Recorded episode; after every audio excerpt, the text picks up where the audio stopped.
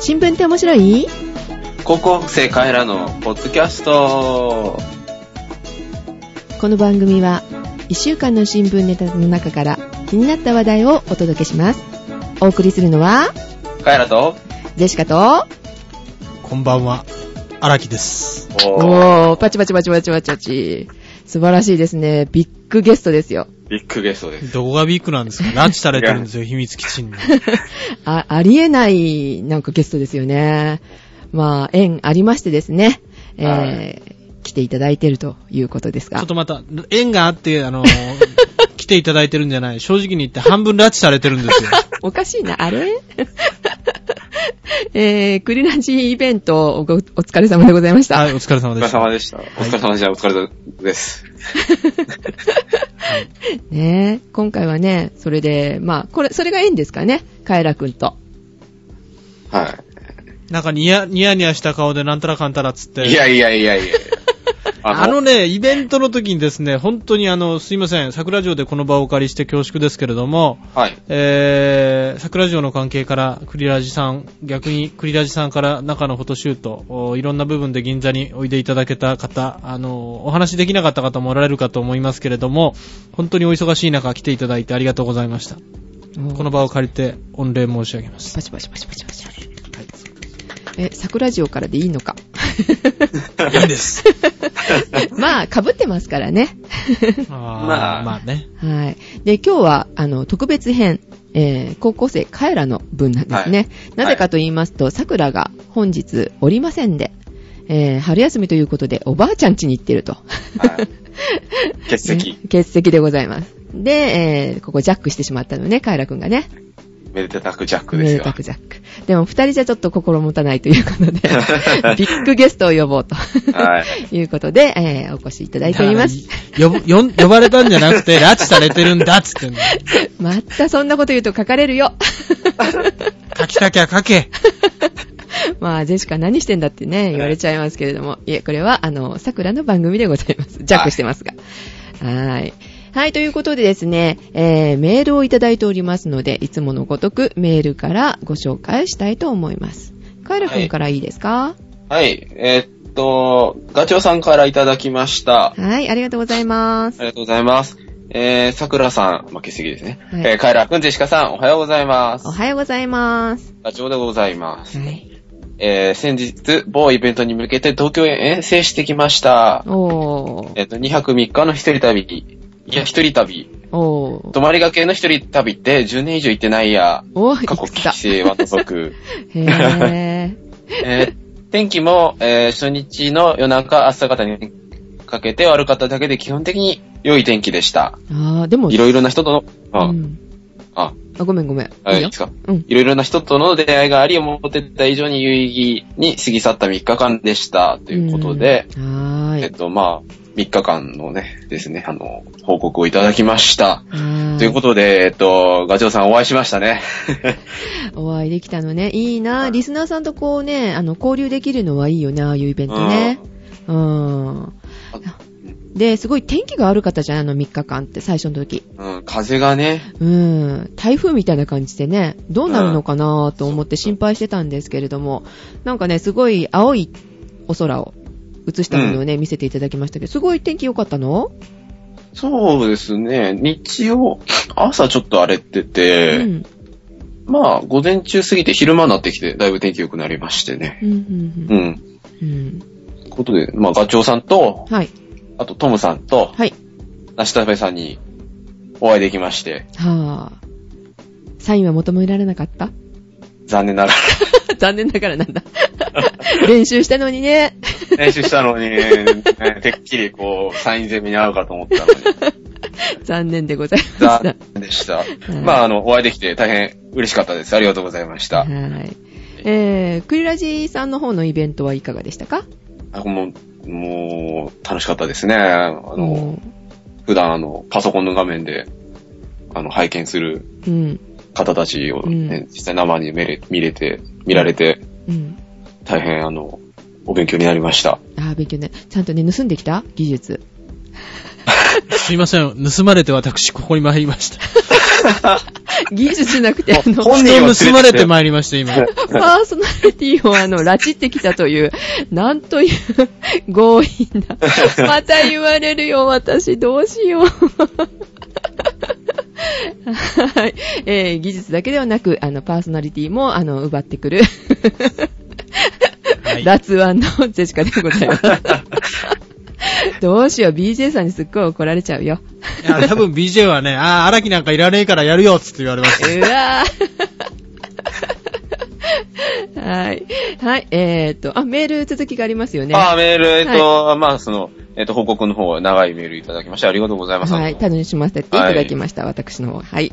でですね、えっと、はい、先日あの、月の水の話を桜ちゃんがしてたじゃないですか。ああ、氷がね、発見されたという。はいはいはい、で、うん、それに関しての、えー、小話というか、うん、小話いた、いただきまして、はい、えっと、せんきゅうひゃくななじゅうにねんアポロじゅうろく号の月面着陸の衛星中継において、うん、はい、ツィオルコフスキークレーダーで活動中だった飛行士が地面のくぼみに足が引っかかって転びそうになったとき、うん、彼はとっさにくぼみの縁に手を当てたのですが、うん、その瞬間、オラオラ水だと叫んだんです。オラオラって言ったのね。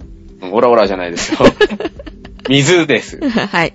オラです。はい。はい、えー、っと、私はこの中継を見ていたわけではありませんし、大半の人はジョークと受け取ったようです。うん、さてどうする、どう判断するかは皆さん次第ということで、うん。これ氷が見えたのかな、本当は。そうなんですかね。うーん。聞きたいね。実際どうだったのよ、みたいなね。まあ、こういう話いっぱいありますけどね。うん、どうなんですかね。うん。あれはなんか、ね、スタジオで撮影されたものだとかさ、いろいろ言われるじゃない？さすがにないと思う。ねえ、何が本当なのかなって思っちゃいますけれども。はい。はい。はい。ということで、えーと、ね、ちょうど宇宙ネタいただいておりますが、宇宙ネタでね、またあのメールいただいておりますので、今度はジェシカの方から、えー、ご紹介したいと思います。はい。はーい。えー、エフエー さんですね。ありがとうございます。ありがとうございます。はい。最初のめ、えー、最初に、あ、ごめんなさい。失礼。えっと、桜さん、ジェシカさん、カエラさん、おはようございます。エフエー ですと。おはようございます。はい、おはようございます。えー、前回の配信で、ジェシカさんのもやもやが、もやもやが解消して何よりです。お力になれずすいませんでした。いや、とんでもないですね。いろいろね、皆さん考えていただいて、ジェシカのつまらないね、えー、言葉から、はい、たくさんいただきましてありがとうございました。はい、さて、元々の、えー、ジェシカさんの疑問、シャトルが、えー、ロシアの宇宙ステーションに、ん？ん？行ってドッキングした部品をもらったりできるのか、あ、ドッキングしたり、えー、部品をもらったりできるのかという点について書いてみました。完結を心がけましたので、言葉足らずの部分があるかもしれませんということでね、えー、っと書いていただいておりますが、ドッキングについて、アルマゲドンで出てくるロシアの宇宙ステーションは実在したミールステーションをモデルにしてますと。うん、ミール、はい、ミール知ってる？なんかガチャピンが行ったやつですよね。へー、そうなの？ガチャピン、あー、あ、行ったんだっけあれ。うん、行ったらしいですよ。へー。行ったけどなんか中継がうまくできなかったみたいな。あ、そうなの、えー、らしいです。さすが。ああ。ね。い、いずれは自分が飛ぶからね。んはい。えー、ミールは、えー、運用後期に、えー、シャトルとのドッキングポートを設置したので、ドッキングは可能です。ということですね。えー、実際のドッキング状態の写真を添付しましたということで、えー、ついておりますけどね。うん、えー、ドッキングできるのね。ミールちっちゃいんですね、シャトル。と比べると意外と、へー、なんかロシアのそういうのって何でもありなのかなって、ジェシカはドッキングもできるし、あの分解もできるのかなって思っちゃいますけど、はい。えーとに、えー、燃料の補給について、えー、まず燃料の種類についてですが、前回のカエラさんの説明通り、軌道上で使用するエンジンの燃料はヒドラジン系のヒドラジンごめんごめん、えー、ヒドラジン、うん。うん。ヒドラジン系の燃料です。常温で、えー、保管でき、ん？真空中でも、うん、酸化剤と、えー、燃料を混ぜるだけで発火、自己発火性するので、信頼性の高い燃料です。うん、え、自己発火って何？だから、要するに単体じゃ燃えないんですよ。多分。あ、そうなの？で、混ぜ、うん、うん、混ぜれて、やっと、やっとじゃない、混ぜて初めて、燃えるっていうか爆発するんですよ。へー。ただし腐食性が高くまだ猛毒ですって、うん、怖いな。えーうん、ヒドラジン系、んヒドラジン系でもいろいろあって、シャトルはカエラさんの説明通り、えー、モノメチルヒドラジンを使用しています。が、えー、ロシアはジメチルヒドラジン長いよ。を、えー、使用しており、えー、互換性はありません。したがって補給は実際には不可能です。ということで。え、うん、できないの？できないみたいですね。燃料違うと。え、あれもらってたよね。あの、アルマゲノンの中では。うん、うーん。そっか。できないよね。映画の中では燃料の種類について明確ではありませんが、シャトルのメインエンジン燃料を補給したようなので、え液体酸素と液体水素と思われます。二つとも、えー、極低温を保な、保たなければいけないので、軌道上で長期保護感はできません。ああ、どれ、それです。なんかすごい寒いとこにあったんだね。映画での話なんだけど。うん。これは突っ込んではいけないものかもしれませんが、ステーションにはタンクがついていないように見えます。え、そうなの？シャトルの燃料タンクも大気圏離脱の際に切り離しています。うん、一体どこからどこへ補給したのでしょうかと。やっぱ不思議な映画なのね、うん、あれね、じゃあ。うん、交渉はあんまりしてない。ああ、そういうことか。感じなんですかね。うーん。でもなんか冷えたところにこうね、えー、燃料タンクがあってみたいな感じだったので、うん、寒いぞっていうのでね、コート着てましたけれども。あ見直したんだ、ジェシカ。あ、見たんですか。それがさ、近くの、あの、レンタルビデオ屋さん、うん、行ったんだけど、えっとね、にけんともなくて、なくてというか借りられてたの。ああ、意外と、名作なんですね。っていうか、違う違う。あ, あの、ジェシカが言ったからさ、みんな見ようと思って書いてた。ああ、そっかそっかそっかそっか。影響力ありますもんね。分かってないな。そう。ないんですよってね、言ったら、この エフエー さんが、あの、グーグーが、えっと、レンタルしてますよ、と。うん。ストリーミングでね。ほうほうほう。で、ひゃくごえんでしたよって言うんでね、早速ね、うん、見ました。みっかかんでひゃくごえん。うん、借りに行かなくていいし、すごいね、楽だなって、返しに行かなくていいし。うん、そうですね。うん、で、さんメガだったかな。だから結構ね、綺麗なのよ。おー。うん、十分ね、耐えられる、えー、ものでした。いいですね。うん。皆さんもよかったらどうぞ。あ、確認してみてね、みたいなね。はい。で、えー、火災についてということで、えー、映画の中ではエアロックの中の燃料ホースを通して補給し、えー、ポタポタ漏れていたため火災になり、結局ステーションを放棄することになります。映画の中で明確になっていませんが、液体酸素と液体水素を同時に補給しているはずなので、何かで引火すると、えー、ん真空中でも爆発を起こすでしょうね。しかもエアロックを通してやっているのは非常に危険です。えー、そうなの？危ないですよ、あの二つは。え、ああ、そうなのね。うん。うん。えー、実際の燃料補給は アイエスエス のドッキングの時に書きましたが、エアロック外部のパイプを通じて補給します。モデルと、できる、できるんですね。実際。あ、実際にはね。うん。モデルとなったミールでは古くなった酸素発生装置が発火し、実際に火災が発生しています。あぶねえ。怖いね。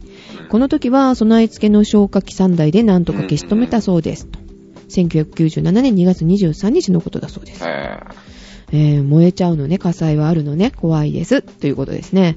で、よんばんめ、えー、シャトルエンジンの修理について、期間の際、えー、シャトルのエンジンが故障してしまい、ロシア人、えー、飛行士のレブが修理するのですが、ここでここでここでアメリカもロシアも台湾製の部品を使っているので一緒というセリフがありますが、私はここで部品を交換すると思っていたのですが、映画の中ではロシア流の修理といってあれが一番面白かったよ。一定スパナで殴って直してしまいます。いいっすね、あれが名場面ですね。ロシア流の修理。うん、そう、あの人も好きだけど、そのね、キャラがなかなか良かったですね。光っておりましたが。なるほど。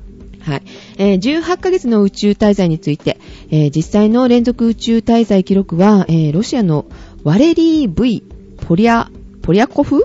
ポ、ポリアコフ。ポリアコフ。ポリアコフ。宇宙飛行士がミールで達成したよんひゃくさんじゅうはちにちかんです。じゅうごかげつよわですね。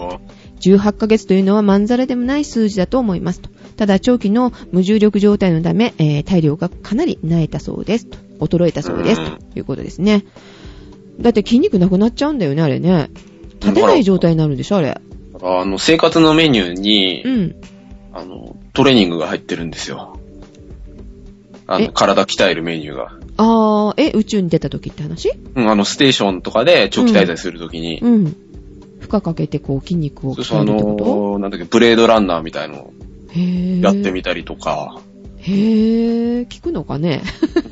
あとはなんかうまいこと負荷かけるんですよ。あの重力ないんで難しいでしょうけど。ああ、そうなのね。あ、重重力ないとか、ままあなんかまた来そうだからやめとこう。はい。重力ね、あるっちゃあるんですよね、あれね。あ、そうなのね。重力がないから浮いてるんじゃなくて、うん、永遠に落ちてるから浮いてるんですよ、あれ。あ、聞いたことあるある。うん、えー、そうなのね。そう。はい。うん、はい。えー、最後、えー、ミールの状態について。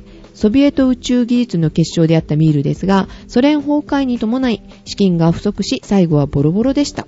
先ほど書いた火災に加え、うん、プログレス補給船の手動ドッキング装置のテストで操作を誤り衝突し激突し、船体に穴が開き窒息寸前となどというとんでもない事故も起きていますと。せんきゅうひゃくきゅうじゅうななねんろくがつにじゅうごにち、うん、火災も起きてる時だよね、これね。うん、いずれも宇宙飛行士の決死の対応で、えー、最悪の事態は免れています。ソ連崩壊で迎えのソユーズを打ち上げることができずにいちねんかん取り残された宇宙飛行士最悪や飛行士もいますし、いますと。アルマゲドンはちょうどそういう時期に作られたので、あのような描き方になったと思われます。ああ、なるほど。うん、アルマゲドン、アルマゲドンはそのんそアルマゲドンそのものはとっても面白い娯楽娯楽対策ですが、宇宙的技術的には きゅうじゅっパーセント くらいは誤りです。 きゅうじゅっパーセント も、うん、あの映画は頭を空っぽにして、えー、純粋に楽しむ映画ですね。私が印象に残っているのは隊員が核爆発の上でロデオごっこ、あ、核、あ、ごめん、核爆弾の上でロデオ、ロデオごっこするシーンです。これは、えー、博士の異常な愛情という名作映画のパロディになっていますということで エフエー さんでした。ありがとうございます。ありがとうございます。そう、このね、あの、博士の異常な愛情、これもね、見ようと思って、うん、行ったのよ、レンタル屋さん。あれはね、うん、さんけんもあったかな、よんけんもあったかな。ないんだよね。うん、物がない。物がない。うん。うん。これ見たいんだけどね。確かにあの、ロデ、ロデオごっこ、あれは良かったです。あの俳優さんも私好きなんだよね、異常っぽくって。お。はあ。あ、もうすごいね、天才的な頭の方だったのよね。その役としてね、えー、うん。でもちょっとイカれてるみたいな感じですごい良かったです。はい、ということで、また、また、アルマゲドンさん週目ありがとうございました。ありがとうございました。あの、もうそろそろアルマゲドンいいんでね。もう、もう終了。はい。はい、これでスッキリでございます。はい。はい。で、もう一通いただいておりましたね。えー、っと、ちょっとくださいね。はい、えーっと、フェアリーテイルさん。おー、お久しぶりでございます。フェアリーテイルさん。はい、ありがとうございます。ジェシカさん、さくらさん、カエラくんおはようございます。フェアリーテールでございます。おはようございます。えー、ジェシカさんにはツイッターでよくお世話になっています。こちらこそお世話様になっております。えー、先日某ニュースサイトを見ていたら、はい、えー、下記のような、えー、記事が上がっていましたが、新聞って面白い的見解というのはどう思います？うん、えー、私が聞いている番組では、非実在青年という枠組みを作ってしまうと、キャラに人権を与えることにつながり、つながり、うん、そのうち痛い人たちが、俺の嫁的に、あ、俺の嫁的に婚姻届を出すなんていう事態に発展し、ね、しかねないのではないか、と、などという、うん、えー、意見を言っていましたが、どう思います、うん、ということで、まあ、ちょっと、うん、どういう記事かはまだ、えー、言ってないんで、うん、まあ、ちょっと想像。どういうこと？あの、ジェシカ読んでないので教えて。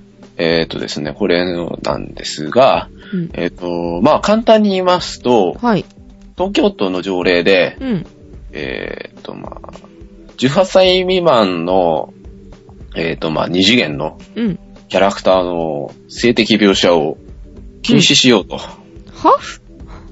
まあ、要するにあの、まあ、児童ポルノダメじゃないですか。はい、今現在もさん次元のね。はいはいはい。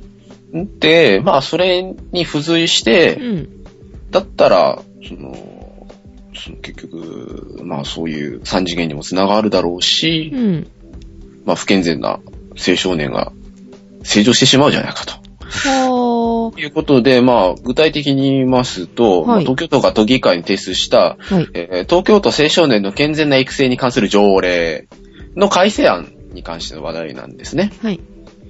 で、でまあ、えー、っとですね、今までの条例は、まあ、青少年の健全な人格形成に対して有害だと判断した雑誌や書籍類などを有害図書として、うん、まあ、放送に包んだりとか、うん、まあ、販売コーナーを隔離して、まあ、うん、そういうふうに話してきたんですけど、今回、その、うん、青少年の健全な育成に関する考え方の拡大としまして、はい、えっと、じゅうはっさい未満の青少年が性的対象として扱われている書籍や映画などを、うん、青少年性的視覚描写物と定義しまして、はい、えっと、その上で、えー、青少年性的視覚描写物を蔓延させることにより、青少年をみだりに性的対象として扱う風潮を助長すべきでないことと、ことを、えー、なんか非常に言いづらいですね、ことを、はい、えー、との責務だと規定して、はい、制限しようと。え、それじゅうはっさい未満のキャラクターがダメって話なのそれ？ですね。だから静香ちゃんの入浴シーンがダメなんですよ。ばっかじゃないの？のび太さんのエッチとかダメなんですよあれは。これが条例化するとアニメだとそうできないんですよ。えー、意味わからんし。はあ。うん。ど、どう思いますか？えー、どう思いますか？えっと、じゃあさ、小説なんかもダメなのかな、はい、これ。えっと、小説は、えっと、どうでしたっけ？多分ダメじゃないですかね。えー、意味わからんし。あ、えっと、うん。ほう。漫画やアニメでも、うん、非, 非実在青年、まあ、要するに、二次元のキャラによる性行為などを描いている場合、不健全図書に指定される可能性があると。うんありますね。うーん。うん。で、まあ、まあ、どうやって基準するかと、うん、基準を定めるかと、うん、いうことで、はい、えーと、まあ、要するに、どういう描写をしているかということですよね。はいはい、服装、所持品、うん、学年背景、うん、声、その他もろもろを、はい、総合して、はい、じゅうはっさい未満として表現されていると、認識されるものを非実在性少年という新語で定義するということでですね。意味がわからないですね。一言言わせてもらっていいかね、荒木、荒木写真事務所荒木ですけれども。はい。バカこういうのはね、あえて言わせてもらうけど、写真っていうものもね、表現の一部のメディアですけれどもね。はい。最近ね、本当本当にあのみんなどこでどう間違えたのか知らないけれどもね、愚かなことに議論を費やすことに情熱をかけてね、前に進めることに対してね情熱を傾けない輩がたくさんいる。ほう、うん、本当にね、あの全てを確かに解放していいということは僕も賛成ではないですけれども、うん、表現っていうのはある程度の幅がなかったらできません。うんうん、それをねわざわざねいろんなこの本質じゃないところでねピーティーエー 的なものでさ、なんかどんどんどんどん狭めていってね、手足ね、縛ってね、空海で泳げみたいなもんですよ。ああ、なるほど、ね。根本的なところでね、触れるものには触れる、触れないものには触れない。それは時代の中でいろんな物事の塩梅っていうのは変わってきますけれども、うん、それを最初からね、絶対にダメだ、絶対にダメだって言っててね、本当にいいものなんて出てきゃしないですよ。うん、いや、それはもちろんね、繰り返しになるけれども何でもいいとは言いません。だけどもちろんアンダーグラウンドでなければいけないものもあるでしょう、うん、だからといってもう一番出てるものがこれもダメそれもダメあれもダメこれもダメっていうからね、だからね本当にね若い人がね育たないんですよ、うんうん、だってねあの反対されてる方のねお名前ってある程度のリストの中で僕も見ましたけれども、うん、今大御所で大家になられてる方が多いわけじゃないですか。その方々がねやっぱりねこれだけこう声を上げてねこれやはりおかしいということを言われてる。別な言い方したら大家の方だって今今は大家になられてたとしてもね、うん、やはりそういうもの自分たちにキャラクターをこうなんていうのかな与えてもらってですね、うん、自分たちの中でこうキャラクターを作られてきてですね、うん、そのキャラクターならキャラクターがね時代の中で合わないからダメだダメだっつって公的なところが審議にするっていうのはね、うん、それはなんかものすごく狭まった時代っていうものをね、うん、大家の方もものすごい危機意識持って感じてるんだと思いますよ、うん、そういうことよりはもっとね本当にやらなきゃいけないことやらなきゃいけないんで本当愚かな議論だと思いますよ。うーんうーん、ジェシカ的にはですね、あれですね、こうあまりにもこう清潔にしすぎると、うん、おかしくなっちゃうよと思うんですよね。そういう意味で、うん、私はいやあまりにもこうね、えーうん、こういうことはダメってあの温室育ちにすると、うんうん、物が分かんないじゃない。やっぱり、まあうん、それはわかりますね。あの草食系男子とかっていう言葉をねやたらと最近聞くけれども、うん、草食系にしてる人たちがいるわけよ。そうそう、ああ、なるほど。雑食じゃなきゃいけないわけですよ。 バ, バランスっていうのを考えれば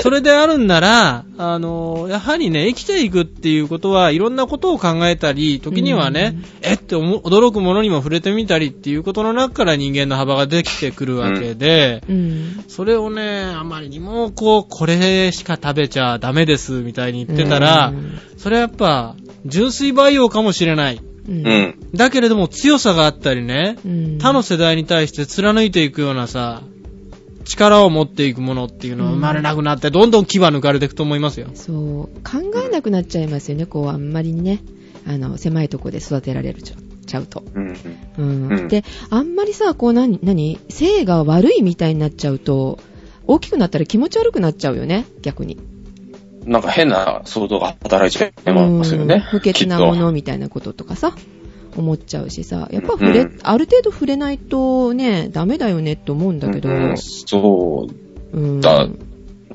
うんうんうん、でじゅうはっさい未満って言われたら言うようなとこですけど、うん、じゅうはっさい未満っていうとこがまたねこれあの引っかかってるんでしょうけどキャラクターにじゅうはっさい未満も何もないだろうと思うんだけどさまあそれがねおかしなことね言ってるのねと思って、これ決まりそうなの？えっとどうでしたっけ、なんかえっとごめんなさいちょっと記憶が、うん、カイラ君はどう思うの？えっと、うん、まあ、確かに今、なんていうのかな、その、荒木さんおっしゃってたように、うん、その、野放しでやる必要はないと思うんですよね。うんうん、そのやっていいことと悪いことはあるし、うん、ただその中で、その、確かに、その、表現の幅を狭めるというか、まあ、うん、今回のことに関してはまあ、異常だよねっていう認識はあります。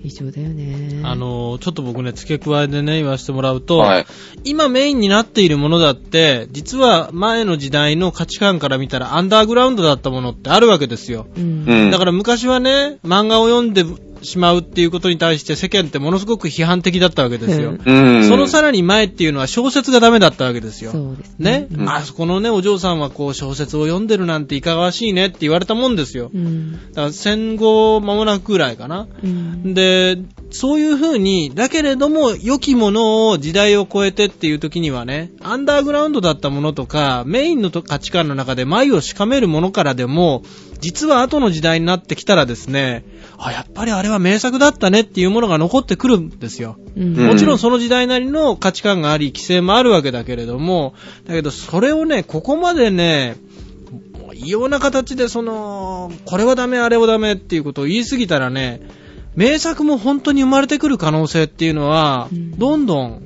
自分たちで自分の何日本は何コンテンツ大国だなんてなんかどっかが言ってましたけれども、うん、そういうものをコンテンツ大国なんなら何でもやってもいいとは言いませんけれども、アニメーションであったり漫画っていうのは限りなくこの法令のなんていうのかな塀の上を走る部分っていうところから生まれてきてるものも僕はあるように感じるんですよね、うん、だけどそれをね禁止してねなんかコンテンツ大国だアニメの伝道だ漫画だとかっていうのはちょっともしもし分かってますっていうことを言いたくなるよね、うん、あはは、うん、だそうです。はい、さてカエラ君は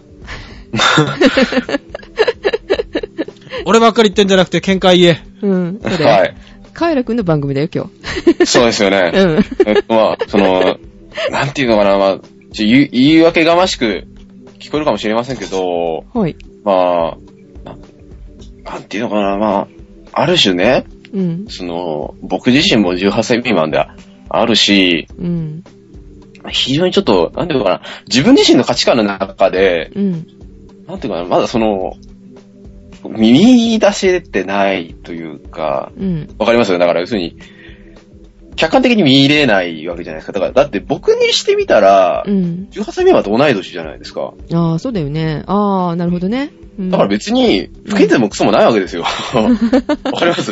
うん、うん、うん、うん、うん。なんで、なんとも言えないんですけど、まあ、その、表現に関して、言ってみれば、うん、うん。確かにそう思いますね。うん。そうだよ、静香ちゃんのね、裸やんみたいなところってさ、うんうん、そ, それ見てるのって小学生だもんね。うん。うん。大半はね。だって別に、別にっていうことはないけど。うん。同い年でしょっていう。うん、そうそうそうそう。まあ、ただ、その大きいお友達が見ることに関して問題ってことですよね、きっと。なるほどね。まあ、やっぱりいらん大人がそういうことを考えるんだね。うん。うん、あと、これに付随して、あ、なんだっけ、その、青少年のネット利用で、うん、その、新規定を設けようっていう話もありまして、で、まあ、要するに、ネットカフェとかで、うん、あのフィルタリングソフトを搭載した ピーシー の設置に努めるだとかですね、はいうん、携帯電話事業者が契約者に対して、うん、その、青少年の利用の有無を確認するように努めることと、うん、フィルタリング対応の普及に努める、うん、未成年の使う端末について、保護者がフィルタリングサービスを使用しないと申し出た場合に、うんえー、保護者にその理由を書面で提出する義務を課す等々ですね、うん、フィルタリング関連についても言及してるんですけど、うん、だってですね、いや、なんか、勘違いされたあれですけど、うん、いや、だって、こういうのって、ね、チラチラ見るから、こう、学ぶものじゃないですか。えな、なんだってその、アングラ的なものというかさ、うん、あの、そういう、まあ、本当は見ちゃいけないけど、うん、こう、なんていうか、チラチラ見て、うん、そういう甘酸っぱい思いをして、うん、学んでいくものじゃないですか。そうですね。うん。うんうんうん。で、見たから悪くなるかって話でしょ、だって。そこは、監督する人の問題なんじゃないんですかね。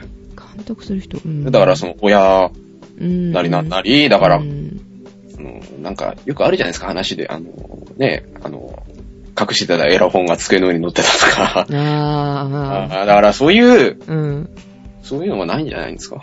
うんない、ないっていうか、だから、うん。正しい価値観がないというか。うん、いや、あのね、えー、っと、さんじゅうだいこう半のね、写真家から言わせてもらうとね、世の中っていうのはその全てのものがね、分かりきって、当たり前のように物に触れられることだけじゃないんですよ。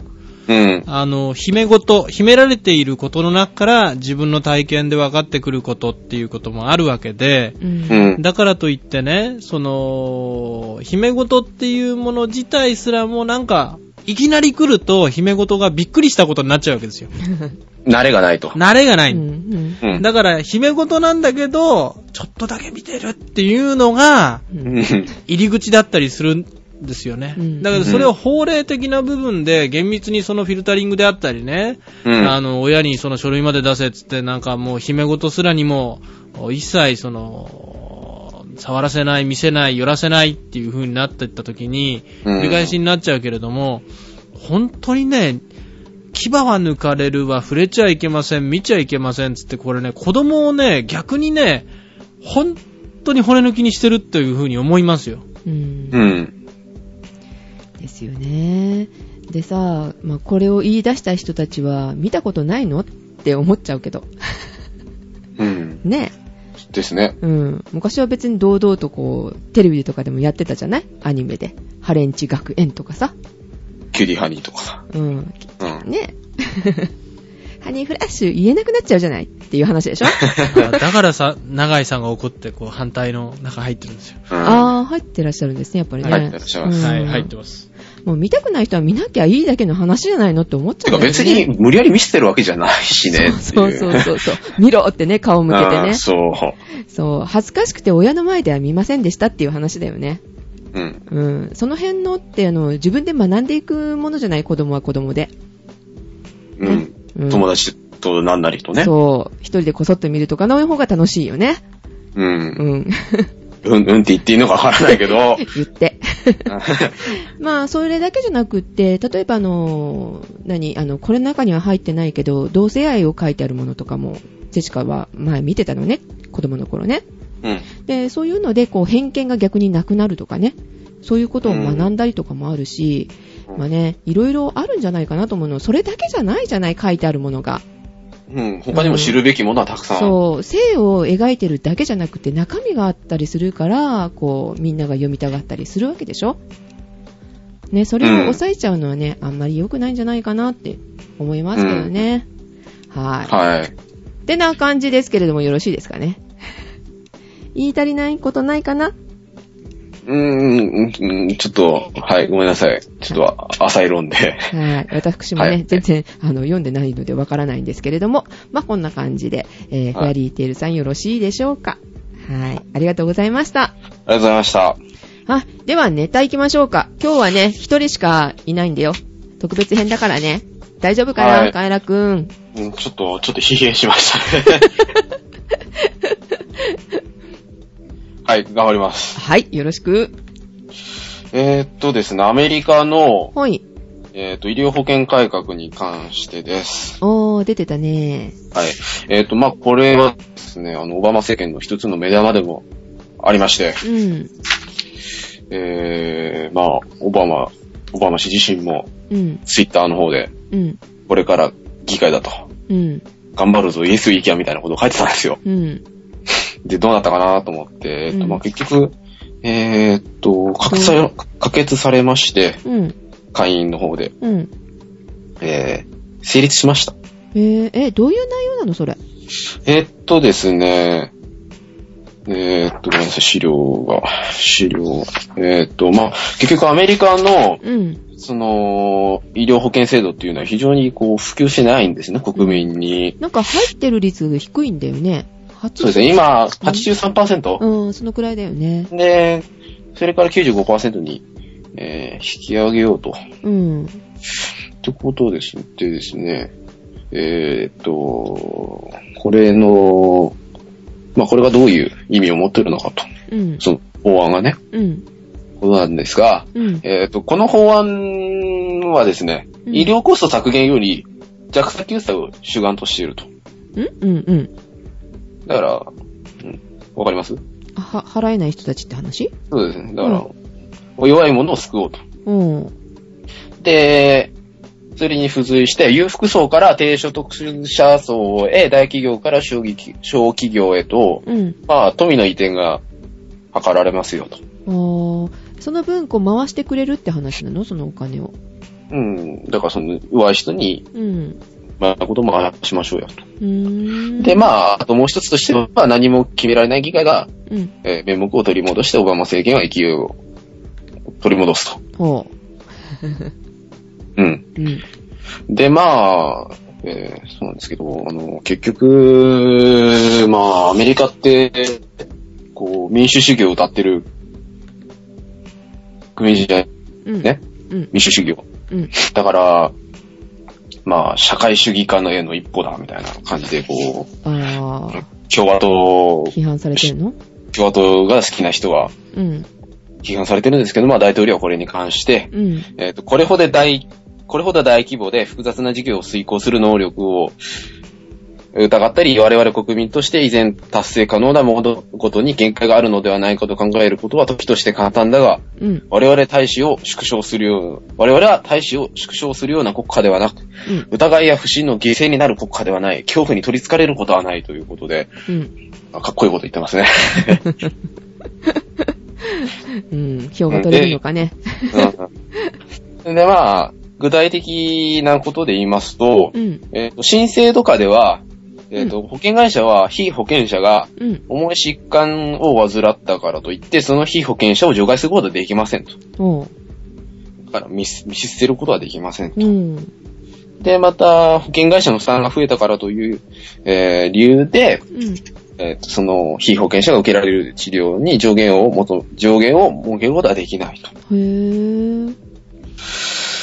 んで、まあ、あとは、えっと、予防接種だとか、うん、予防のための医療支出に関しては保険会社が全額負担をしなきゃいけないとか。へー、そうなんだ。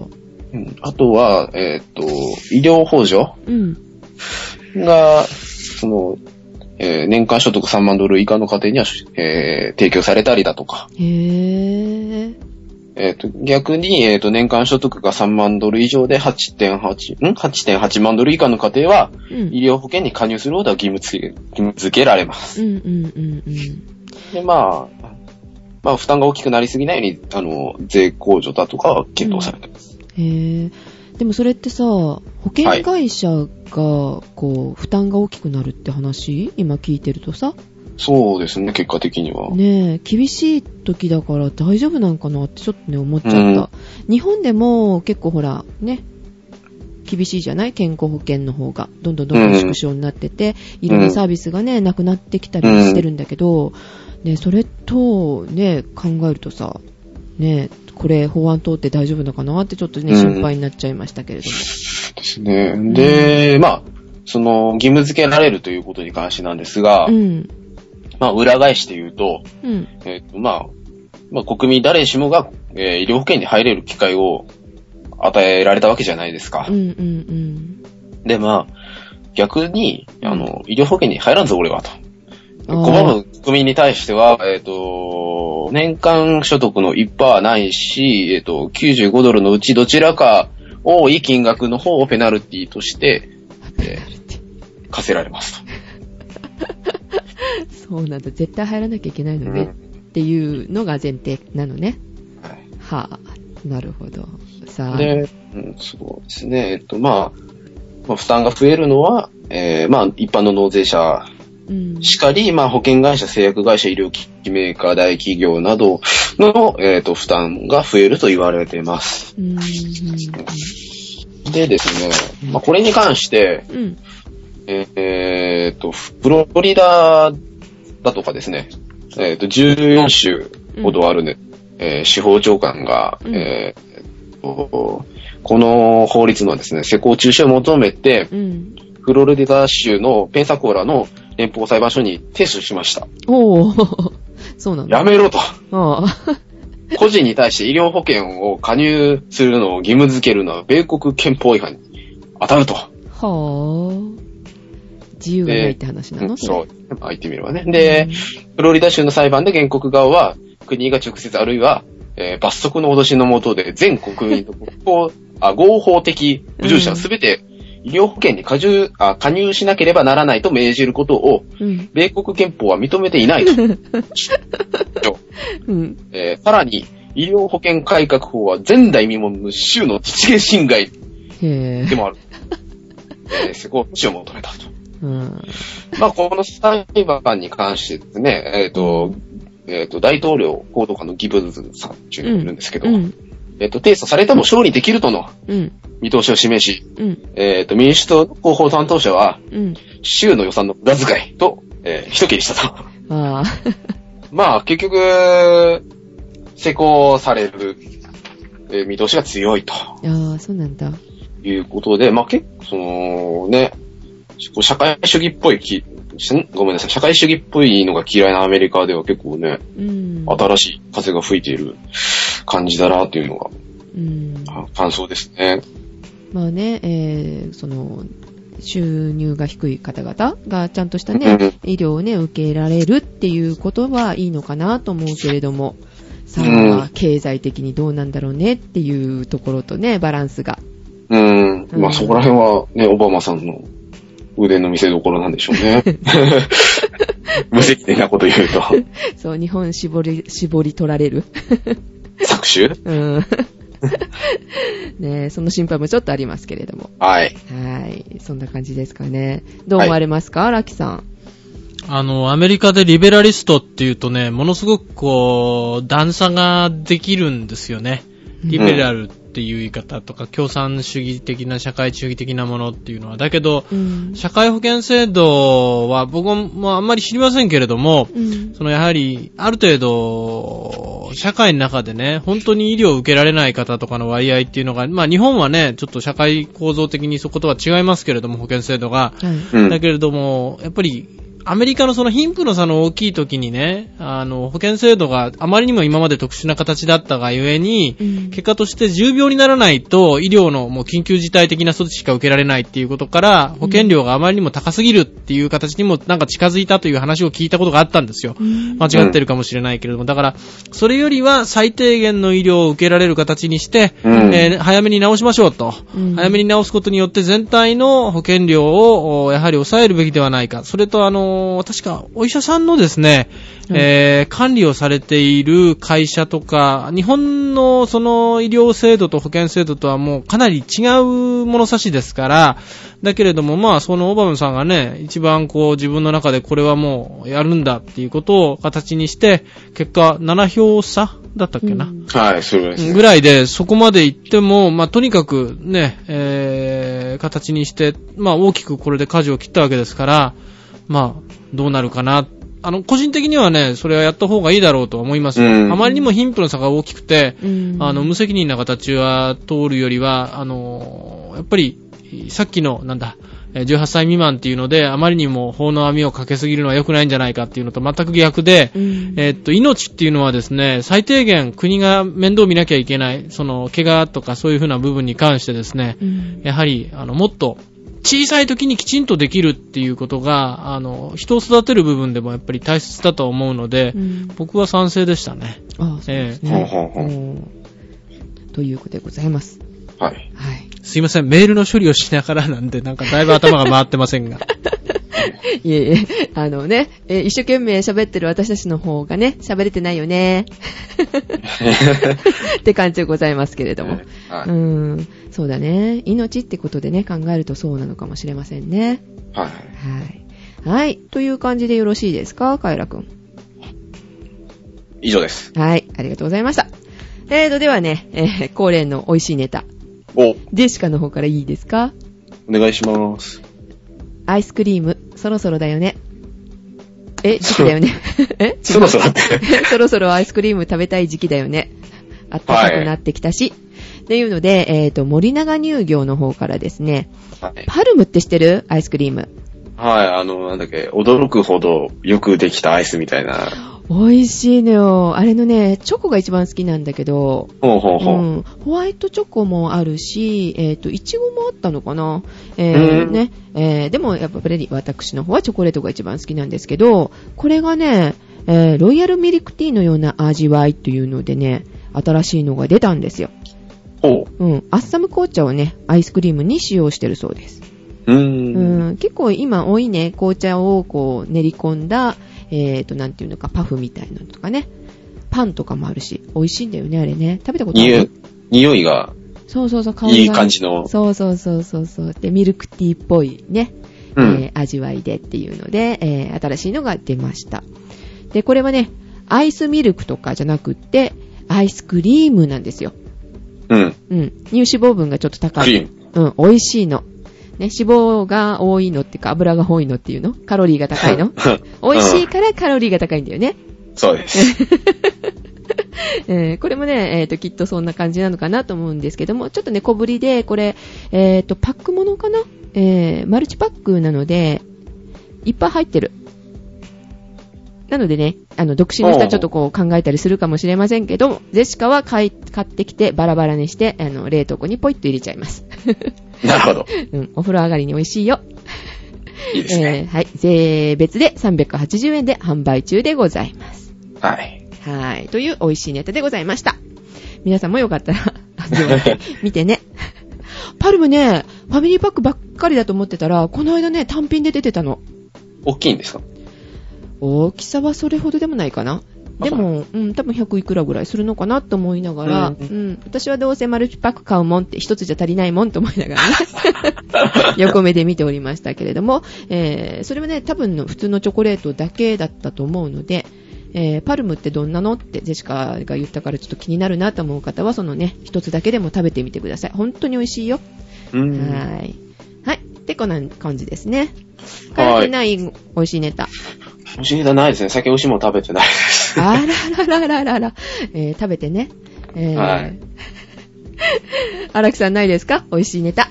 えっと、ここの秘密基地にわざわざ来るためにですね、えー、久しぶりにサービスエリアでゴーフル買って、えー、ゴーフルってこれ関西地区で風月堂ってところがやってるんですけどね、個人的にはゴーフルが好きです。はい、美味しいと思ってます。はい。ほうほうほうほう。ゴーフル美味しいよね。丸いやつでしたっけ？そうそうそうそう。うん。サクサクっとね、はい、バラバラになるので、うん、車の中では食べたくないなというお菓子ですけどね、はい、ボロボロボロってなるのよね。やめてって、そんなのとこで食べるのって一口で食べてみたいなね、はい、すごい妄想だね、えー、妄想アット桜城でございました。はい、はい、はい、こんな感じでございます。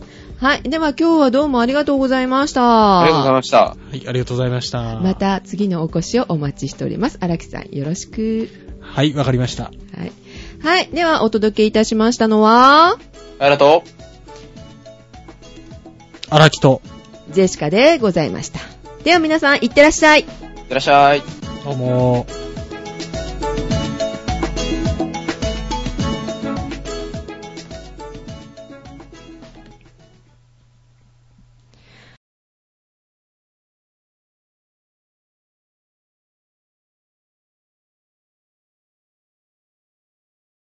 こそっと。こそっと。聞いてない人もいるよ、きっと。こそっと。もう終わったと思って。何がや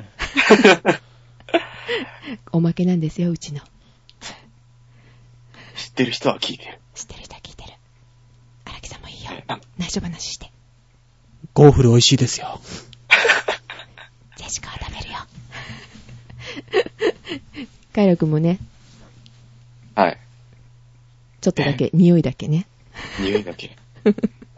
匂いネットで届くのか。うん、届くんですよ。ねえ。ちょっと甘い匂いが、うん、じゃあ次は、えー、桜が参戦しないでカエラくんとまた今度は今度こそ二人きかもねはい、じゃあおやすみなさい。